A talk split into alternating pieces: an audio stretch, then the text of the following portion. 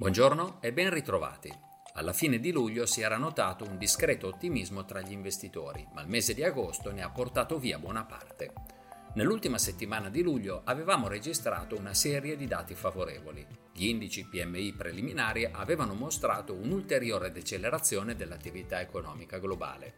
Contemporaneamente i dati di inflazione si erano mossi nella giusta direzione. Negli Stati Uniti l'indice PCE dei prezzi al consumo, un indicatore che la Fed osserva sempre molto attentamente, era cresciuto in giugno del 3% anno su anno, il più modesto incremento dal marzo 2021.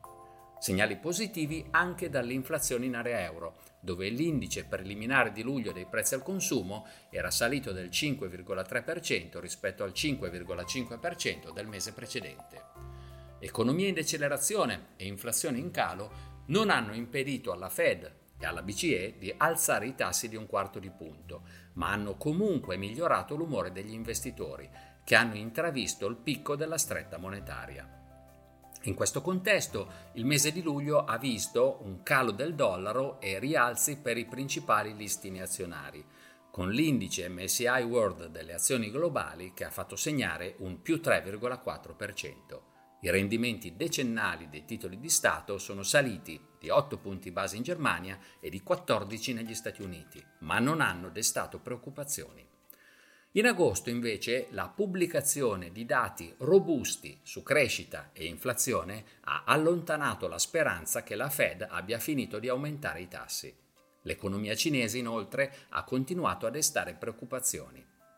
Negli Stati Uniti l'indice ISM ha mostrato una lieve ripresa dell'attività manifatturiera, la disoccupazione è calata e sia le vendite al dettaglio che la produzione industriale hanno accelerato più del previsto.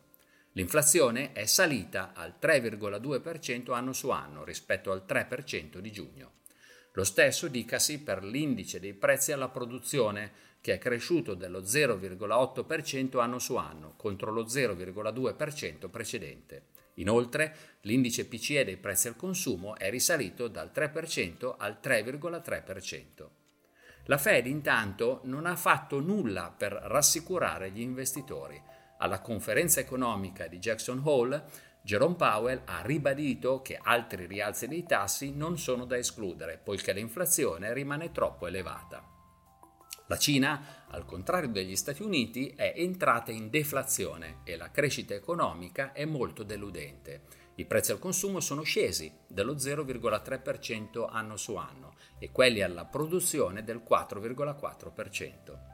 Gli indici PMI indicano che l'attività manifatturiera è ancora in contrazione e sia le esportazioni che le importazioni sono scese molto più del previsto. Agosto ha così invertito la direzione dei mercati finanziari. Il dollaro si è apprezzato e i listini azionari sono scesi, con l'indice MSI World che chiude a meno 2,4%. Deboli i titoli di Stato americani, i cui rendimenti decennali hanno toccato nel corso del mese il 4,36%, il massimo da 16 anni. Per concludere, questa settimana negli Stati Uniti l'indice ISM di agosto ci aggiornerà sull'attività nei settori dei servizi. Vedremo anche gli ordini all'industria di luglio sia negli Stati Uniti che in Germania, insieme alla produzione industriale tedesca. In Cina potremo monitorare l'attività nei settori dei servizi grazie all'indice Caixin PMI di agosto, insieme al nuovo dato su esportazioni e importazioni. Valuteremo infine l'esito delle riunioni della Banca Centrale canadese e australiana. Nelle ultime due settimane negli Stati Uniti la fiducia dei consumatori, gli ordini di beni durevoli e gli indici PMI preliminari di agosto sono tutti calati. L'indice SM indica ancora contrazione dell'attività manifatturiera e la disoccupazione è aumentata. Ciò sta riaccendendo le speranze che la Fed rinunci ad altri rialzi dei tassi e sta riportando un po' di ottimismo sui mercati. Vedremo se il mese di settembre confermerà questa tendenza. Alla prossima!